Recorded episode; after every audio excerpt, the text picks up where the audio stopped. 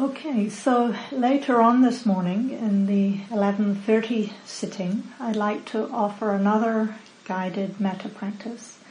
This time using a, a different technique that we call the radiating energy method. And as I mentioned earlier, this is probably the method that's closer to where the, pa- the practice was taught at the time of the Buddha. And I know that that 11.30 session is optional, so not all of you will be able to make it for that, but I will record it and then it'll be available later if you'd like to experiment with it. But what I thought to do now is to offer some practice that might support our capacity to do the radiating energy method because that practice really involves tuning into the heart and to feeling the energy of warmth and kindness at the heart center and then extend, extending or expanding that energy outwards in all directions to be received by whatever living beings happen to be there. So I'll be saying more about that, of course, when we come to actually do it. But because of that initial focus on the heart area, it tends to be a more embodied form of practice. And because of the emphasis on the body, for some people it's easier, whereas for others it might be more challenging.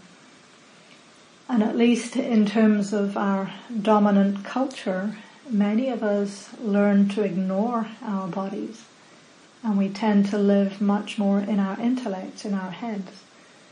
So for many people it can be quite challenging to bring our awareness more fully into our physical experience.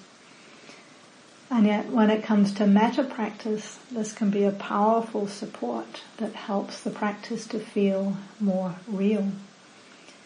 So in this next practice session, I wanted to offer as an opportunity to practice tuning in to how metta does feel in the body.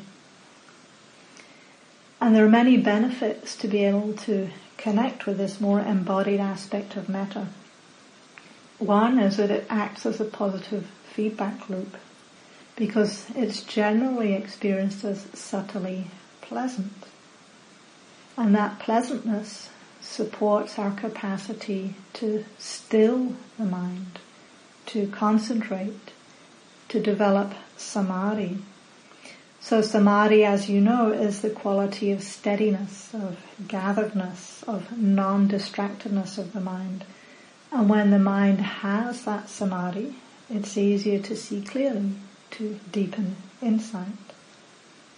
And that clear seeing helps us to let go of afflictive states that get in the way of happiness, which in turn makes it easier to experience even deeper ease, calm and peace. The peace that all of the Buddha's teachings are pointing us to.